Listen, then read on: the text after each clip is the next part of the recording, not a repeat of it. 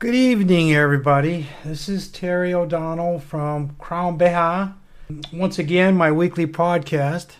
And I apologize because it's Friday night, cold and wet outside, but I had taken a gig job this week to kind of put me behind schedule. So last Monday, one of the companies that I uh, contract with called me up and said, Hey, we got this job here uh, this week for a local customer would you be interested in doing some IT work for us? So I agreed. You know, worked for about two and a half days, got the project all finished, and I'm so busy this afternoon catching up. It's now Friday night before I can get anything else done, including this little podcast. So, you know, I appreciate you being patient with me. But, you know, that's how it is. Even though I'm retired, I'm not exactly retired, retired. I still occasionally do a little gig work now and again few hours here, a couple hours there, a couple of days there, so on and so forth. But I, I don't try to do it very often anymore. I'm getting too old for that stuff. Uh, meanwhile, as always, I'll open up the program here with my advertising. My website at uh, Crann Bethadh at https forward slash forward slash 527 dot website x5 dot me and you can find out anything you want about this podcast, anything else. You can see what's going on with my new book I'm writing. And there's even now the back page of the website where you can see the book that I have out there for, for you to purchase. Um, if you're a Kindle Unlimited holder, it's free for you with the ebook version. Um, I offer the book in paperback and ebook on Amazon Kindle. So, with that out of the way, um, you know, I do wish that folks would get into this. You know, subscriptions aren't very much. I mean, the annual annual subscription for me is thirty dollars for Substack, and it's five bucks a month for Medium. You know, which comes to forty-five dollars, I guess, something like that for the year. But the big thing is, it's well worth it if you like to read stuff. Again, subscription gets you access to everything, not just my stuff. You get to read about anything. And believe me, those writers out there, anything you can think of, somebody's writing about it. There's technology blogs, there's home homeschooling blogs, there's childcare, you name it. Anything you want to read, anything you, if you could think about it, somebody's writing about it. So think about that. Uh, subscriptions are a good thing.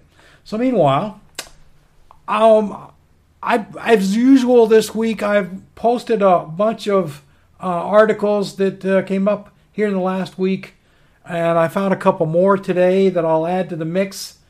Some of it I'm, you know, I'm getting from the Middle East, Canada. I've got an article here about Nam- Namibia and Iceland. Uh, want to make everybody kind of interested. Like I said, I, I pull this stuff from all over the world. I'm, you know, I, I may be here in the United States, but I'm all about world news. You know, world news is a lot of stuff that people sometimes are disinterested in. Well, it's not happening in my neighborhood. I don't want to know about it. Well, on the other hand, what happens in some neighborhood on the other side of the world may actually have a direct effect on you and your neighborhood. You just never know. So it never hurts to pay attention to what's going on around you and around the world at large because believe it or not, it may very well have an impact on your life. Maybe small, but who knows? You know, it's just one of those things. So, anyway, first story I have came early in the week. If anybody knows anything about what's going on, they know that is, is the Israelis have reelected Netanyahu as prime minister, and he's a hardline right winger. He is all about pushing settlements, getting rid of the Palestinians, and all that kind of stuff. He's all about fighting with the Iranians. He wants to go to war with the Iranians so bad he's foaming at the mouth. Has been for a long time.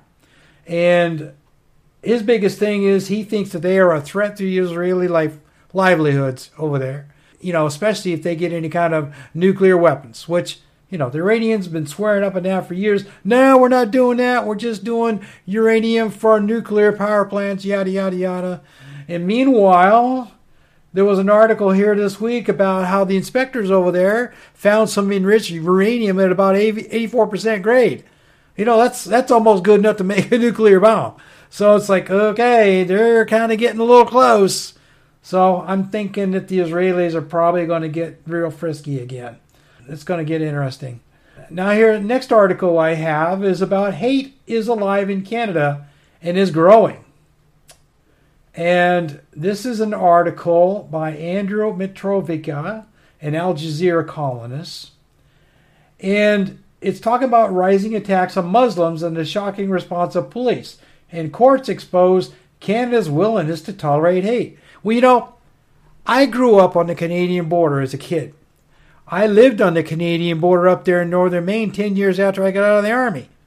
And every time I lived up there, the prejudice up there against the French Canadians was just obvious. And it wasn't just from the Americans. The English side of Canada, you know, very, very biased against the French Canadians. Well, you kind of extra, extrapolate that against all the Muslims and everybody else and the immigrants from Asia and from the Middle East that they have been, you know, letting in there like by the thousands. Canada in the last couple of years has been open arms about immigration. They figured out that the more immigrants they can let in, the better for their economy. Well, they forgot about one thing. The Canadians don't have enough housing up there to accommodate them all. It's all well and great to let them in, but where are you going to let them stay? There's nothing for them to stay at. You know, the the rural the rural provinces um, don't have much and can't take care of them. Ontario right now was maxed out with refugees um, and immigrants and everything else, and the housing the housing in in Ontario is just outrageous right now. People go all over the place with no place to stay, and they're scrambling around trying to figure out how to make it work. But that's interesting because you know what happens when you have a lot of push and shove, a lot of people that are you know fighting for resources. Well, the the original inhabitants, which happens to be the English descendants of um, you know, the Canadian English descendants from England, and they're notoriously racist. They have been for thousands of years. So it's no real thing that, well, they broke off attacking the Canadians all these years to start attacking the Muslims and everybody else. I mean, you know, it's it's just a given. It's just the way it is. But that could be interesting uh, to kind of watch out for. And in this article, it's called Fishrot the corruption scandal entwining Namibia and Iceland. So Namibia is a country in Africa, down in the southern part of the African continent. And the big thing about them guys was that they had this they had this fishing contract where they would go out there and go fishing and there was a company up in Iceland that was that was you know invest you know investing in all of this. So the fish fish were, you know, feeding the Africans and um, the profits were headed for Iceland. Well, apparently there's a big corruption going on with that. A lot of briberies, a bunch of other stuff going on, bypassing regulations down in, in Namibia and all kinds of stuff. A bunch of people are going to jail over corruption and everything else. And it's made its all, you know, made its all the way to the corporate headquarters in, in Iceland. Now, Iceland is not a country that ever really makes it in the news. I mean, you almost never hear from them. And now all of a sudden, this is all getting blown up over there in the European newspapers. Articles by Johannes Dell. So that could be. That was, I found that in BBC. And here's an article, another article. This is from The Guardian uh, by Lisa O'Carroll and Aubrey Allegretti. Rishi Sunak agrees deal with EU over Brexit Northern Ireland Protocol. Well, as I mentioned last week, they're working on a deal to get the DUP and the EUP and all the other unionists over there in Northern Ireland on the happy side. And, you know, the PM from England has been working the ways, going back and forth to the EU Council, trying to make a deal so that the uh, you know the Northern Ireland will come back and uh, integrate the you know Stormont and start setting up the executive government again. They're refusing to do it because they don't like the trade deals that they're getting. They're thinking that the English are selling them out, and throwing them on the bus, which they did.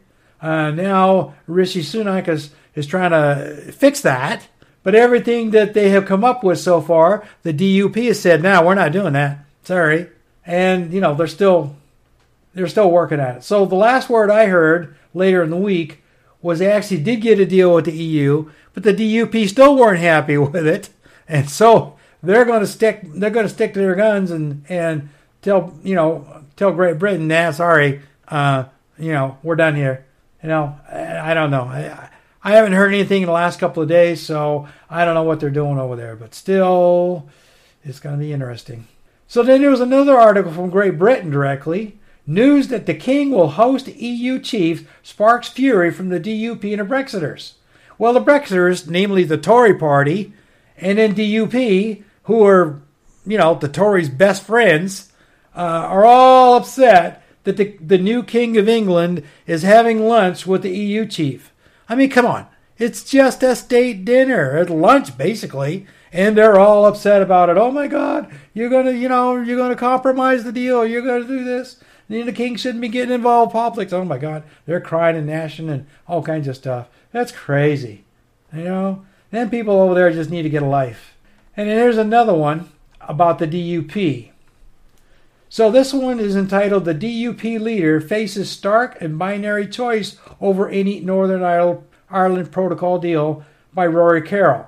He's an Ireland correspondent for The Guardian. Factions within the DUP, including powerful figures such as Sammy Wilson and perhaps also Nigel Dodds, and I know him, are expected to reject a deal that leaves the Northern Ireland subject to EU law. These factions could rally the party's grassroots who view Brussels as a threat to their Britishness. So there it goes again. See, the DUP and the other unionists are all so scared that even though they're in Northern Ireland, they need to maintain their Britishness. Okay? They need to maintain that they are British citizens. And no matter what, that's never going to change and all kinds of crazy stuff. And they're scared to death that somebody's going to take that away from them. I'm like, ah, get over it. I mean, come on. You were born in Ireland. You're Irish, okay? Being British. Get over it. Ah.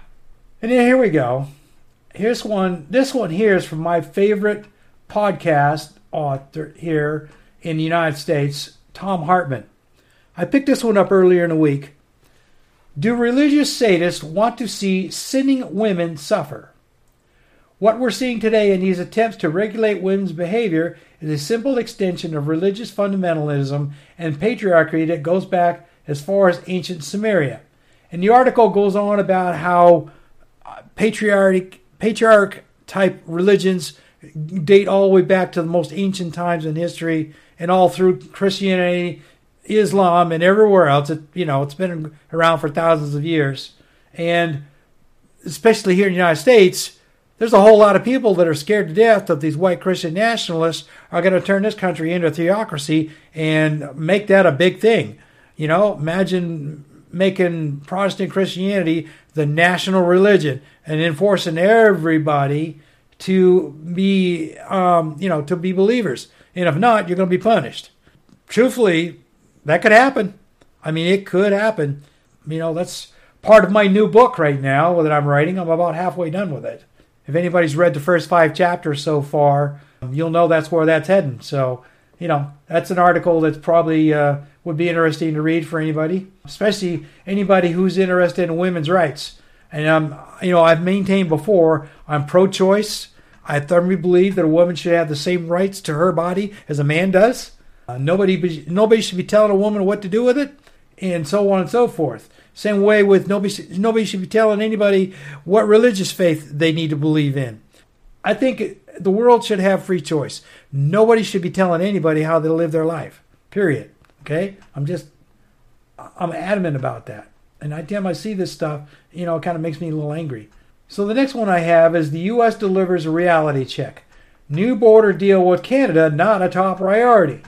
So let's talk about this a little bit from somebody who grew up and in later years lived near the border, as I mentioned earlier, one of the things I found out is that the northern um, the northern border between the United States and Canada is about as porous as you can get. Okay, it's like cheesecloth.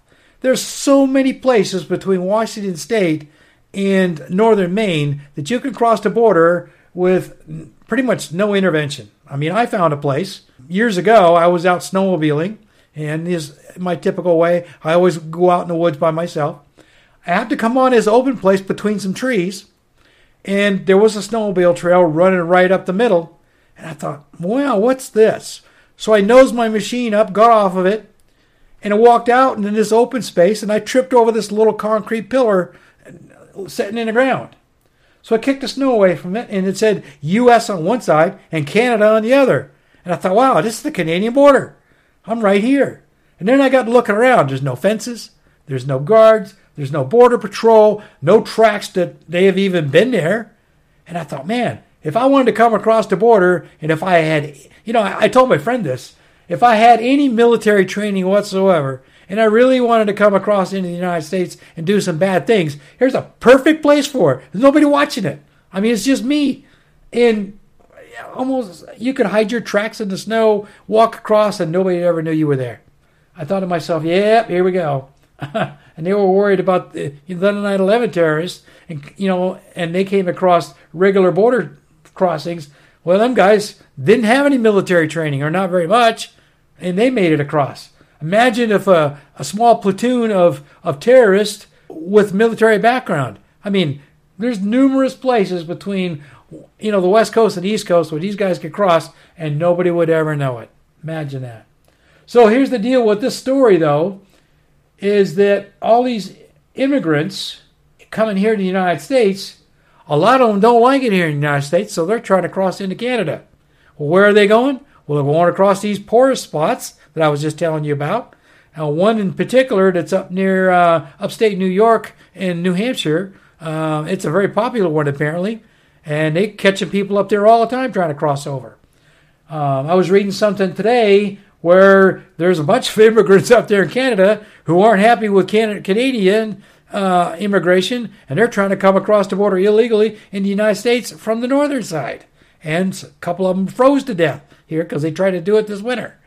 I'm like, well, you know, first of all, they weren't too smart trying to cross in the middle winter up up in the northern part of the United of the North American continent. I mean, that's that's not real smart. You know, anybody will tell you that. But uh, on the other hand, it just goes to show you that the border is pretty much a two-way street. You got folks in the United States who aren't happy with the with the United States, want to sneak into Canada, and then vice versa. You got folks up there not happy with Canada, and they're trying to get in the United States. I'm like, wow, you know, it's like uh, revolving doors. And then there's this thing. Here's another thing about um, immigrants. Uh, story out of California. This is from www.kqed.org news by Farida Jhabvala Romero. Uh, I probably didn't say her name right. Uh, but the big thing is there's a bunch of detainees out there uh, by the ICE. Anyway, big thing. They're on a hunger strike. So they're one of these detention camps in California, and they're being abused severely out there by by um, Homeland Security, and they're they're striking by way of hunger strike. Uh, and apparently, it's getting pretty serious. And the thing is, this detention facility is run by a private contractor. So pretty much the government's saying, here, here's a bunch of money. We don't care what you do inside. Uh, just don't let these people run around out there in public. And here we go. Apparently, it's getting pretty serious. So now we're going to switch gears. I found this other story, and this goes to racism, okay, which we all know here in North America. And as I mentioned, it's not just the United States. The Canadians are, are rife with it as much as the Americans are. And this, this here is in the United States. Now, this is from Texas. Now, it's no surprise. Texas has been being on the news with all their immigration woes. Oh, we're being flooded across the southern border. Somebody needs to do something about it. We need a wall. We need National Guard. We need this. We need that. Stop the tide and all that kind of stuff. Big thing about this is the governor down there has been doing all this for a while. But so here's a here's a Democratic representative from California. Name is Judy Chu. She's from China. She's Chinese immigrant, or you know, Chinese American. I shouldn't say immigrant. She's Chinese American. Okay, and this Texas Republican questioned her loyalty to the United States because she's friends with you know this new Biden appointee, and she's the first Chinese American woman elected to Congress. She's responding to Representative Lance Gooden from Texas, who's a Republican, she's a Democrat, about her support of Biden appointee. Says that the FBI, this guy says that the FBI should investigate her.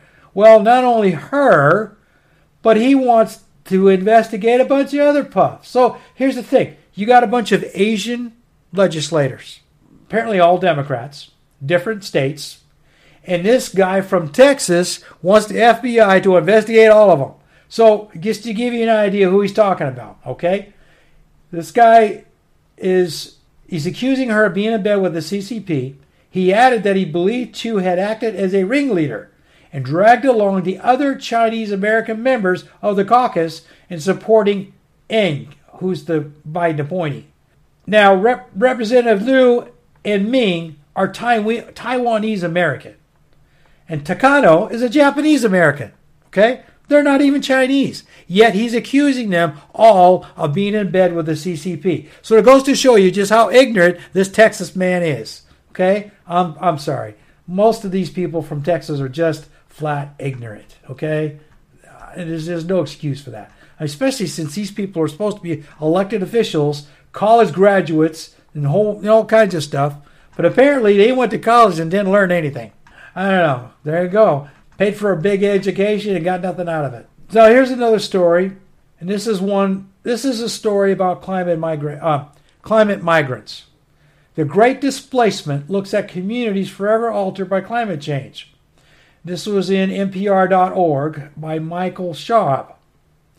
And you can find it on Facebook, Twitter, Flipboard, email, whatever Flipboard is. And it's a book review. The book was by Jake Bittle. Now, he's pretty famous for climate stuff. He's talking about Christian patriots are flocking from blue states to Idaho in the Washington Post by Jack Jenkins. About how right wing Christians are leaving blue states to join Protestant churches near Coeur d'Alene in Idaho to be involved in a Christian takeover of the United States. Only they can't figure out which version of the Christian religion they want. And that's the thing about what's interesting about this article is the fact that you got a whole bunch of Protestant Christians running around up there. They all flock to Idaho, Idaho um, to join this so-called Great Revolution. They want to run the country, white Christian nationalism, and they want some brand of whatever. The problem is they all got together up there decided to do a bunch of infighting because they couldn't figure out which brand of Protestant religion they wanted the country to have. So now they're fighting over it. So, you know, while they're fighting over it, the rest of us are going to laugh at them and say, yeah, you guys are just stupid. but I feel bad for the people up there in Idaho, though. I do. Uh, it's a shame. Uh, that they, you know, shame that they got to go through all that. Now, I'm to switch gears again. This, uh, this one here is about our federal government. Uh, and this one's, I picked this one out because it's kind of near and dear to my heart a little bit. Um, I don't know if I've said anything to you or if you've been to my website, but I'm retired Army. Did, had a long career, went overseas a lot of times, did things for the American government that I won't talk about. Uh, some things I still can't talk about because they're classified, uh, but that's a whole other animal. But this one here is entitled The Army Secretary Shoots High for Recruiting Goals Despite Crisis in Finding Enlistees, reports. Now, this one was in Fox News, which I very rarely do anything with Fox News. I hate them people with a passion. They're all a bunch of liars, money grubbers. Most of what they publish is fake, misinformation. But once in a while, something catches my attention, and this happened to be one of them. Stories by Greg Wehner. Army missed goals by 15,000 recruits last year, in large part to unqualified candidates. All the services are, services are suffering. Now, here's the big thing about this I've been watching this for years. And during the Iraq War and Afghanistan too, to a degree, but mostly Iraq War, we used up pretty much all we had. And then after that was over with, and all we were doing was running over there doing, you know, teaching Afghans how to take care of themselves, our recruiting goals went way down. People didn't want to enlist anymore. Nobody wanted to go to war, and they had better things to do over here. Jobs, the job market was really good. And everybody thought, well, you know, I can make more money doing stuff here. Don't have to worry about military and all that kind of good stuff. So recruitments went way down. And they found out that the majority of the people who did want to go in were overweight, out of shape, had drug problems, criminal records, all kinds of stuff. So with all of that going on, they didn't want to lower their standards. So they found out that, oh my God, we can't get enough bodies here, enough bodies on the ground to, to do what we need to do. So it's a real big deal. The Army is suffering massively. The other services are also suffering, but they're managed to make up their shortfalls by some end arounds. The Army couldn't even do that. They were 15,000 15, short. So now she's saying that for 2023, we're going to figure out how to make that up. You know, so they're going to meet their regular goal plus an additional 15,000. And I'm thinking, well, if you couldn't do it last year, good luck with trying to do it this year. I mean, I feel bad for you, but sorry, I don't think it's going to happen. Here's another article um, that I had. This is from Yahoo News by Ed Mazza. Oh, this is the article. Mehdi Hasan reveals why kook Marjorie Taylor Greene is so very dangerous. And this article goes on about we all know she's an idiot, but the problem is that her district elected her because apparently they're just as much idiots as they as she is. The problem is, you know, I mentioned this here a couple weeks ago, and they're still talking about it. How she called for a national divorce, splitting red states from blue ones. Nobody's going to go for that, obviously, but the fact that she feels strongly enough to even mention it in public is a big deal. There's a lot of people listening to her, and they are dangerous. Uh, that's a really bad deal. Okay, so that's something when it kind of kind of somebody needs to pay attention to. You know, I'll be watching out for that kind of stuff. Uh, I got another article here about corruption. Career training company scooping up federal funds with no oversight here. Story in the Washington Post by Meredith Kolodner and Sarah Butrymowicz. I probably didn't. I probably didn't say that one right either. How for-profit tech schools take money from students and deliver very little for that. Now, I have firsthand experience with that. So, back in 2020, the VA allowed me to go to a school courtesy of the VA money, and it was free for me. I went to an IT tech school. Now, I've been doing IT work since the early 1990s, but I never went to a formal school. Well, I had gone to one formal school for it. The VA's willing to let me go to another one. I was all about that. So I went to 10 months. I went to a 10 month school. Cost, school cost $18,000 in tuition. Now, there's a lot of other veterans in my class and a couple of classes, you know, before me and after me. The problem is this school was taking the money and they weren't delivering the goods. And we complained to the VA about it and tried to have them investigated and all that kind of stuff, which I think went nowhere. School was in Austin, Texas. But the big thing about this whole business was I realized from the get go that these guys were scamming these students. They were bringing kids in, uh, young men who had no experience at all in IT, and maybe the same thing for their nursing program. I don't know. But I know that in the IT program I went to, it was labeled how to make you know, how to teach you how to be a network engineer. Well, you know, a network, an IT network engineer is way above uh, pay grade wise than an IT technician. But I thought, well, you know what? I've been a technician for 20 years. I'm all about going higher on the on the, on the pay scale. So I went through the course. You know, being experienced, I I was at the top of my class. I graduated number one, number two, I think number one or number two in the class. But the big thing about it was a lot of kids dropped out because they couldn't handle the curriculum. And of course, the school kept their money, and it was a big deal. And a lot of guys were complaining that they weren't getting the quality of education they were promised. And I was right there with them. I knew right away that everybody was being scammed. And here we go with another one. This is this is not my school, but this was a school that they were talking about where they were taking money and not giving anybody the education and promising them jobs, and they weren't happening. And that's what happened to me. They promised me uh, that I would, you know, get a lot of help getting a job, and yeah, they lied. Uh, I had to do it all on my own, which I did, but it was a struggle. It was a struggle trying to find work coming out of that school. Um, I was very fortunate, but uh, you know, a lot of guys aren't, and it's a shame. Here's another article here by Sandeep Vaheesan in the New Republic, and it talks about the shadow empire that fuels Amazon's dominance. And that's the name of the article. And the big thing about it is it talks about not just Amazon, but corporations. And the big thing about Amazon, for example, is what they used is that Amazon is not just the online retailer that we all think it is.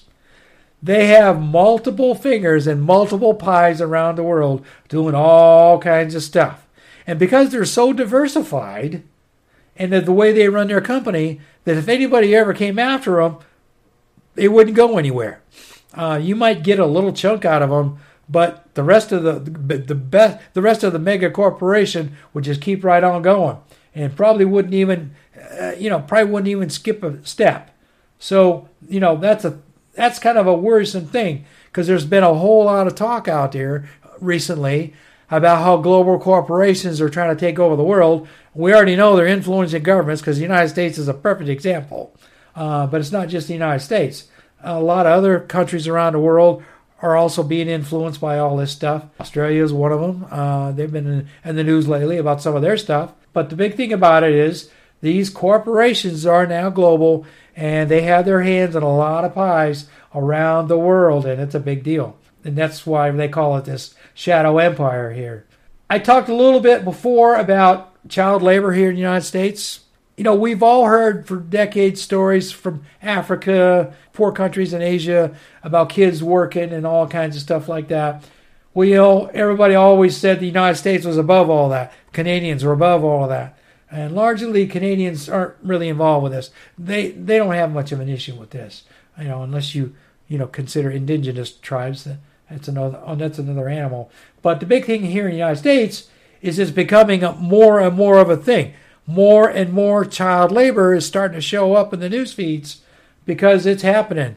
I mean, there's 10, 13, 14 year old kids working alongside adults out there in the fields, working in the meat packing plants, working other places. And the excuse these employers have is we're so desperate for labor, we'll take anybody, even kids. Well, you know, it's against the law in the United States. And as I mentioned before a week or so ago, how companies are trying to change that law, but they haven't changed it yet. Okay? So what you're doing is illegal, but yet it's being overlooked by our government. Okay? And I'm thinking that somebody's being bought off here. You know, they're allowing these kids to to work uh, instead of being in school and you know being in school is another animal. They're allowing them to be in school uh, or out of school working. And to me that's no excuse. And then they're getting hurt and nobody's doing anything about it. There's no safety protocols for them all kinds of stuff. So i mean come on we're going back to the early early 20th century and 19th century here that companies are so desperate to make money that they're willing to kill people over it I mean, especially kids. I mean, come on. You're going to kill kids just because you're desperate for a dollar? There's something seriously wrong with that. And here's another story along with that. It's, it's entitled Enslaved Workers Are Making Your Breakfast. Wisconsin confronts labor trafficking. Okay? So this goes back to a story in the Wisconsin Examiner how immigrants are coming from, you know, South America, Central America looking for work but the word is out down there that Wisconsin dairy farms will hire you. We don't care if you're legal or illegal. Just come on up here and go to work. We're desperate. Come on. So they're they're coming across, signing up for asylum. ICE is saying, okay, you're signed up. You got a court date. Go. And these folks are headed north. And, you know, they're headed for California to the agricultural fields. They're headed up north to Wisconsin to the dairy farms and they're going to work for these farmers for nothing. Room and board, basically, uh, not much more than that. They're getting hurt, they're getting killed. Uh, there was a story about this. Uh, you know, I told you about the story. Uh, the guy's kid got killed by a tractor, and he had and he had no choice to bring him. Uh, couldn't leave him home, uh, and you know he couldn't watch him either. So the kid got out there and, and unsafe and got run over by a tractor.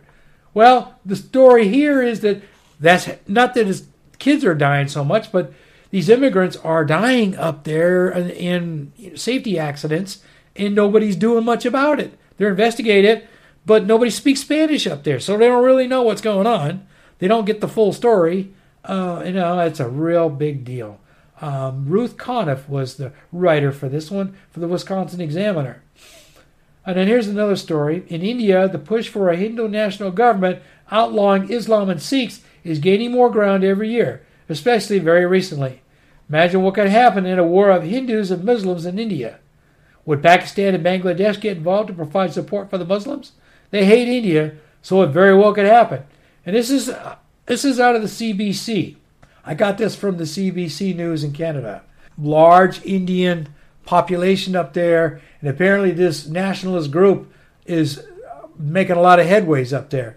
But the big thing about this is you think about this on the broad stroke. India right now is in turmoil over all the Muslims against the Hindus. The Hindus claim that the country's theirs. the Muslims are coming in from the northern, you know, the northern countries like Pakistan, Bangladesh, Afghanistan. The Sikhs have been there for, you know, forever, and there's always been, you know, a lot of tension between them, a lot of difficulties, stuff like that. And of course, Pakistan and the you know India hate each other. I mean, it's a it's a that's been a deal for decades. Uh, and the worst part is they both got nuclear weapons, so that's scary in and out. And Bangladesh has also had a, a thing against India. So the, the upshot of it is India has a lot of enemies over there.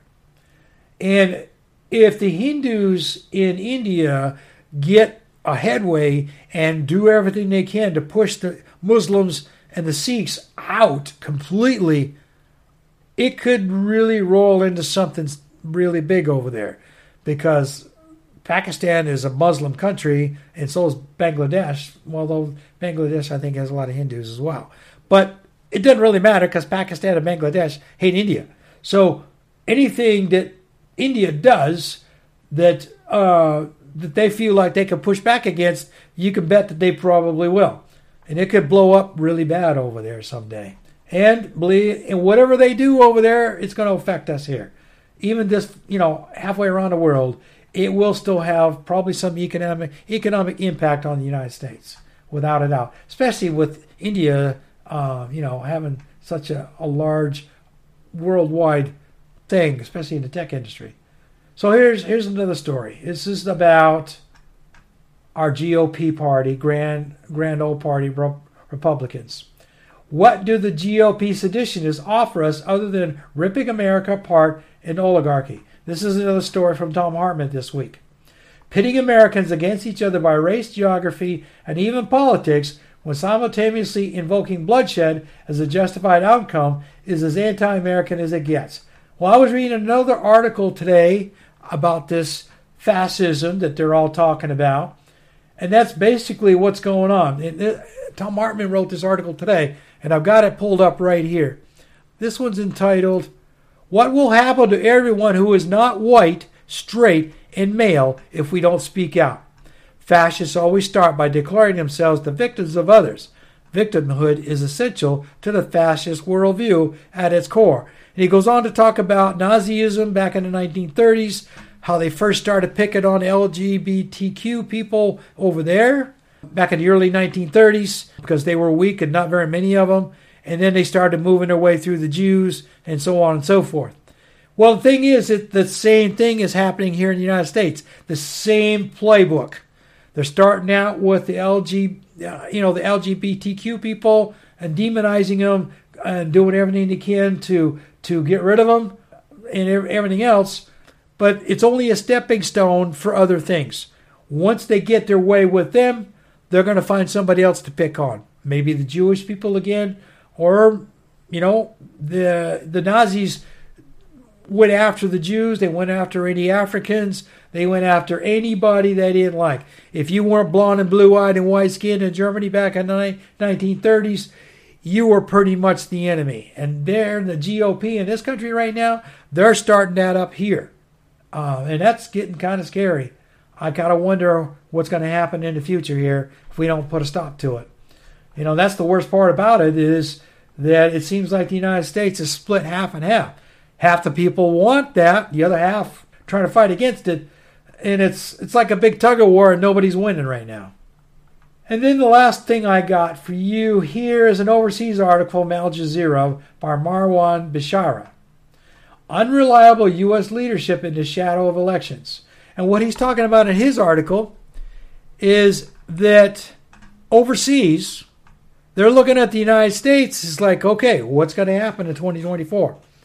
If these nut jobs take over the country, what's going to happen to the United States, and what's going to happen to their foreign, to, what's going to happen to their foreign policy? So the white, I want to say white Christian nationalists, but the nationalists, period, don't necessarily have to be Christians, but they all are. I mean, that's that's just a given. But the nationalists here in the United States if they take over in 2024, that's one of the first things they're going to do is they're going to jerk all the foreign money that they have been sending overseas, like to Ukraine, for example, and they're going to bring it back to the United States. Now, are they going to spend it on anything here in the country? No. They're not going to do any domestic spending. They're just going to stop spending it overseas. So, all these things like helping the Ukrainians fight out the Russians, well, that will go away. And all this food aid money and stuff for like Africa, that would go away. We basically would stop sending money to anywhere outside the United States. Now, where would that money go? Well, it would go right into the corporate pocket. Okay, I guarantee you.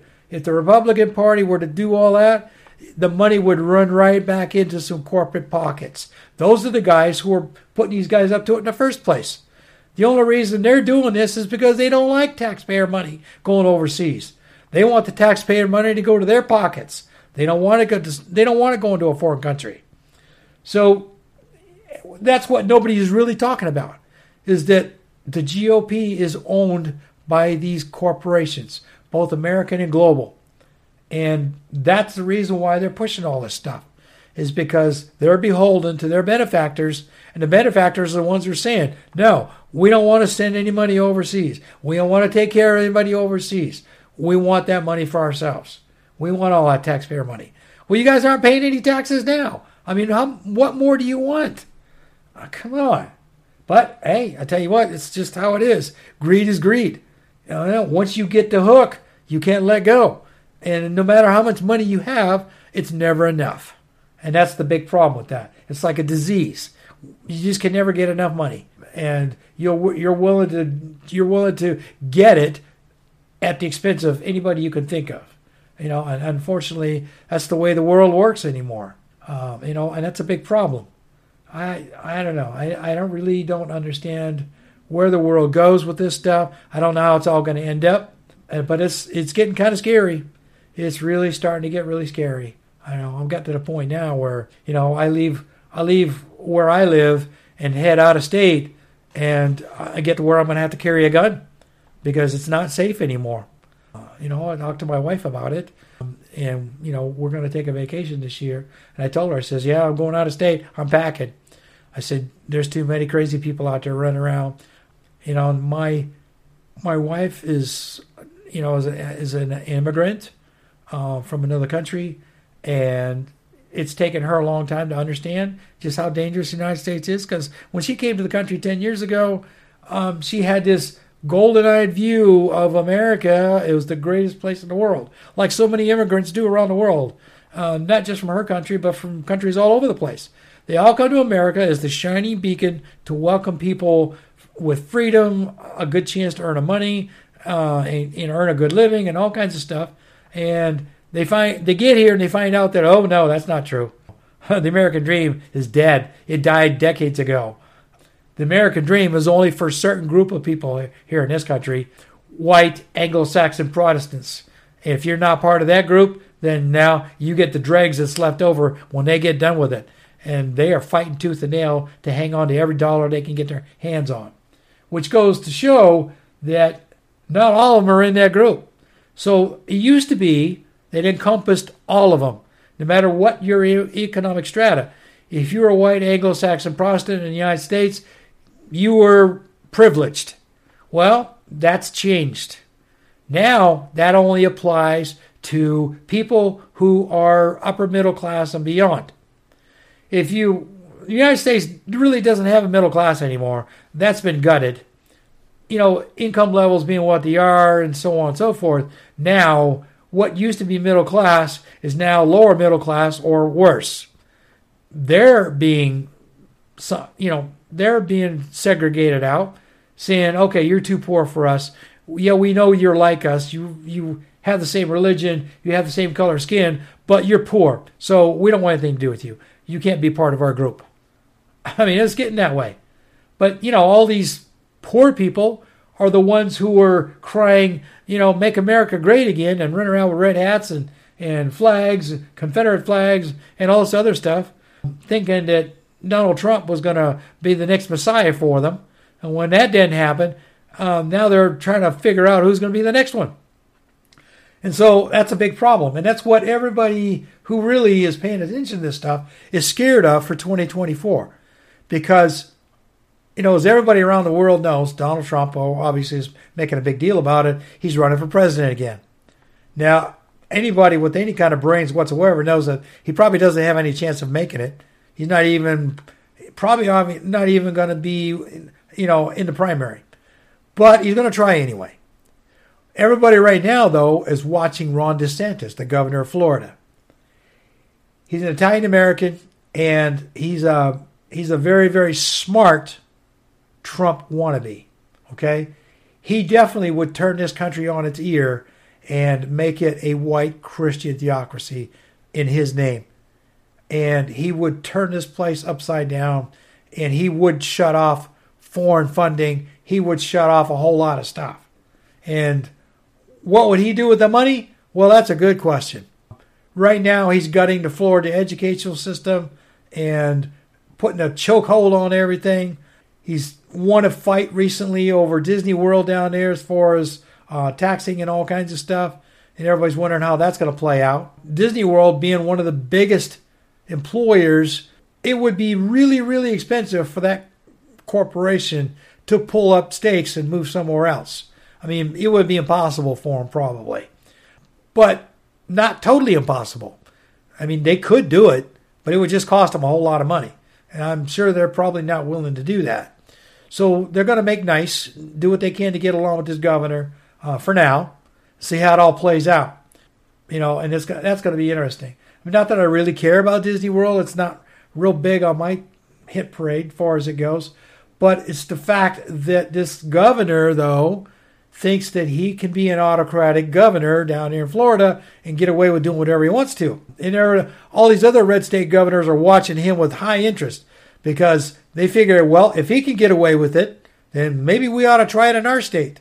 Well, if a whole lot of these red states follow his example, that spells trouble for the United States. It's a real good possibility that someday 10 15 20 years from now then yeah the red states could possibly try to break away. You know it's it's a very real possibility. So you know something to think about. You know i hate to see that because i'll still be alive by then and it could really change things in this country seriously change things and that's you know that's something i don't want to see because usually when you have big change you got a lot of fighting a lot of people don't like change a lot of people want change and they get in a big fight. And, you know, people who f- get in fights, usually a lot of people end up dead and hurt. Uh, a lot of people, most of the people end up poor, um, looking for handouts. Look, you know, handouts such as food, because usually when you have fighting on that scale, that's one of the first things that goes away is food, and you know, food and shelter.